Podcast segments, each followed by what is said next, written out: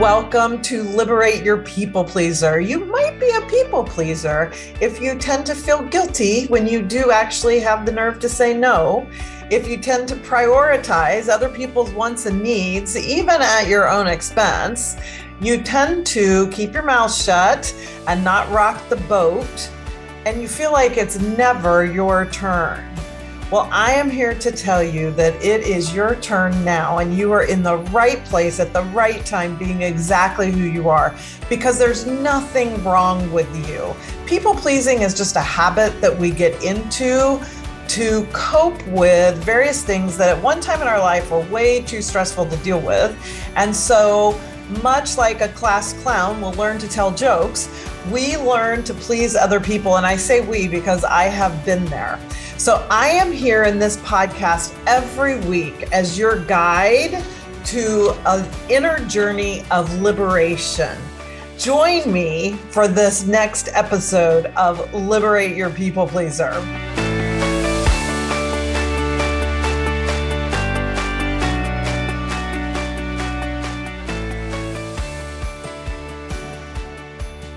Tell me if you can relate to this. You have a boyfriend, a girlfriend, a lover, a spouse, doesn't matter, partner, whatever they are to you, a romantic relationship.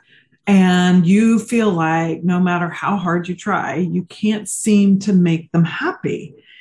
Like, not that it's 100% true, of course, but no matter how hard you try, there's always something they're complaining about. There's something more they want. They don't like the way that outfit looks, or they don't like the way, your hair is this day, or they don't like to eat that. And they're sure they've told you, or whatever. There's just like this constant, it's not enough, or it's not right. There just feels like it's a constant criticism.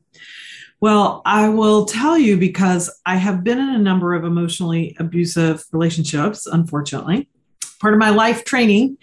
And so maybe not surprising, I've had a number of clients, men and women, but more women, who have been in emotionally abusive relationships, some as young as, late teenagers just starting to date. And it can be so easy to one by one sort of dismiss the insults or dismiss the fact that, for you, it feels like no matter how hard you try, it's not good enough, because it's one at a time. So over time, it builds up and you start to feel very overwhelmed and very discouraged by it. And depending on your own personality and how the person's engaging with you, you might just feel diminished. It might make you want to overfunction and try to work extra hard to please them, things like that. So different ways we can react to it. And we're all a little bit unique in that way. But in some way, what they all have in common is some kind of, hamster wheel or nosedive down into diminishment and shame. And so what I want to share with you today, because we can't solve this problem entirely in a podcast episode, this is something that is very, very important to get one-on-one coaching for. So I hope you'll check out the show notes and book a connection call with me if you want to explore me being your coach. But the process includes you finding a truth in yourself that gets your power back into your own person, into your own body. Because when you're romantic, especially romantically, now this can happen in relationships that are not romantic, but we're really susceptible as people pleasers to it when you add the romance piece, because we have some sort of feelings for this person, right? We can't really predict that. You don't choose who you fall in love with or who you're attracted to. You just have that feeling, right? You get that connection and the pheromones are going and, there's sexual energy between you and whatever all that is magical and mystical and all those wonderful things. So that's already there. So you're already wanting to please. And unfortunately, when we end up connecting with partners that are looking, frankly, whether they realize it or not, for that person who is overly motivated to please, like those of us who are people pleasers, then that can get them on their own overexpressed asking for stuff, right? Like more, as if it's never enough. And so you've got to find your own power to, in some way, pause, put a stop, talk about the diminishment, talk about whatever you're feeling there, say no to some of the things they're asking for, and then see how they're responding. Because where it gets really confusing, especially, is if someone also is being very good to you in certain ways, especially if it's not your first relationship and they're really good to you in ways that somebody else wasn't,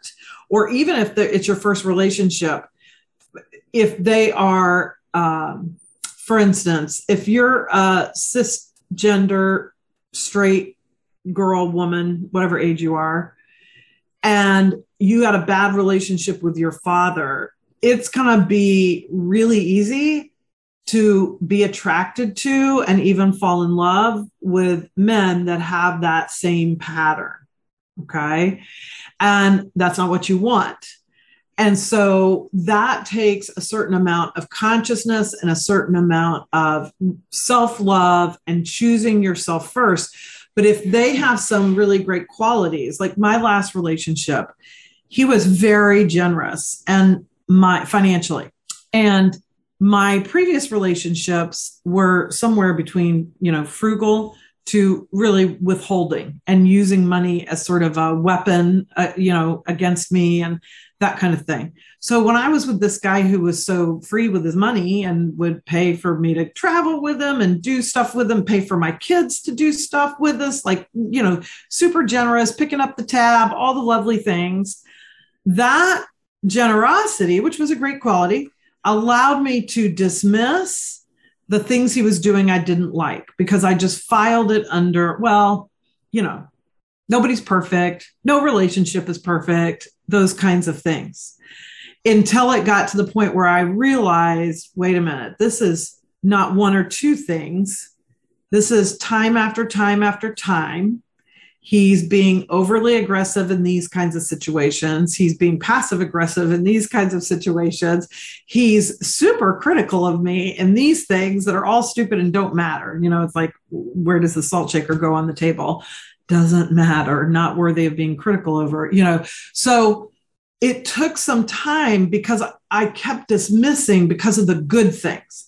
That can be great sex, right? Great sex can be a great motivator to stay with somebody who's actually not good with you, to you, and for you. So my call to you today, my sort of call to action or challenge you to really look at yourself and allow yourself the permission to really explore how you feel in the relationship. And when you are often feeling like you're not doing it right, you're not doing enough, you're not being cute enough, you're not being fun enough, you're not being sexy enough, you're not being whatever enough. When that starts to become a pattern instead of once in a while. Sure, there's always once in a while that, we're going to be critical of our partner. They're going to be critical of us. All those things, fine, when it's once in a while. But once you get into a pattern where you're always the one coming up short, that's your red flag. That's your call to get some help, whether, again, it's from me or a therapist. Sometimes a therapist is better suited to that kind of thing. But whatever it is, there's nothing wrong with you. You're not always wrong. You're not always the one not doing enough. You're not always the one screwing up. That's not true. It's never true. And so I just want to give you, if you need it, maybe there's one person listening today that needs it, that little life raft that says, for just a second, believe and hold on and grab my little life raft that it's not just you. That if you're feeling continually, consistently diminished in your relationship, that's because you need to look at something for yourself. How do you need to stand up for yourself? How do you need to take care of yourself? What do you need to start saying no to? What, you know, and sometimes, yes, we have to consider getting out of the relationship. And for many, many of my clients that do that, once they do it, they feel so free. Or like a client I was with today, she was like, I could finally breathe. And I didn't even know I was holding my breath. So it's a very liberating thing, whether you break free from the pattern within the relationship, because that happens too, or by leaving the relationship. But what I want you to know for sure is that you are good enough. You are, have gifts that are unique that we need you to be expressing and giving.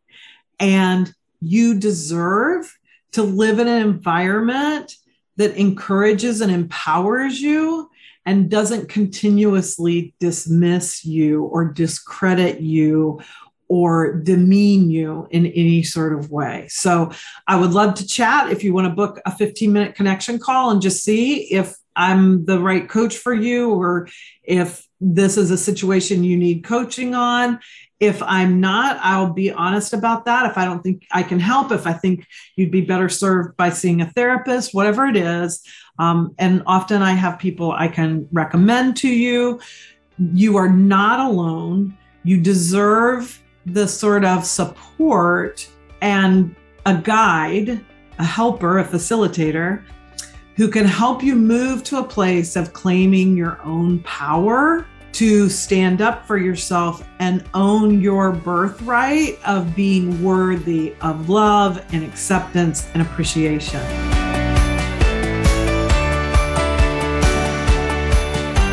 Thank you for joining me for this episode of Liberate Your People Pleaser. Here's my invitation to you. Keep loving yourself enough to stay on this inner journey of liberation. And the good news is you don't have to do it alone. None of us do. So I hope you will continue to connect with me. I would love to have you post a 5-star review on whatever podcast outlet you listen to the episode on today. New episodes come out every week. You can find me on Instagram at Brenda Florida Coach, on Clubhouse as B Florida. You can click the link in the show notes for my free resources and other information. And last but not least, you can book a connection call with me and we can explore whether or not now might be the right time and whether or not I am the right coach for you to help you on your journey of liberation. I can't wait to connect with you.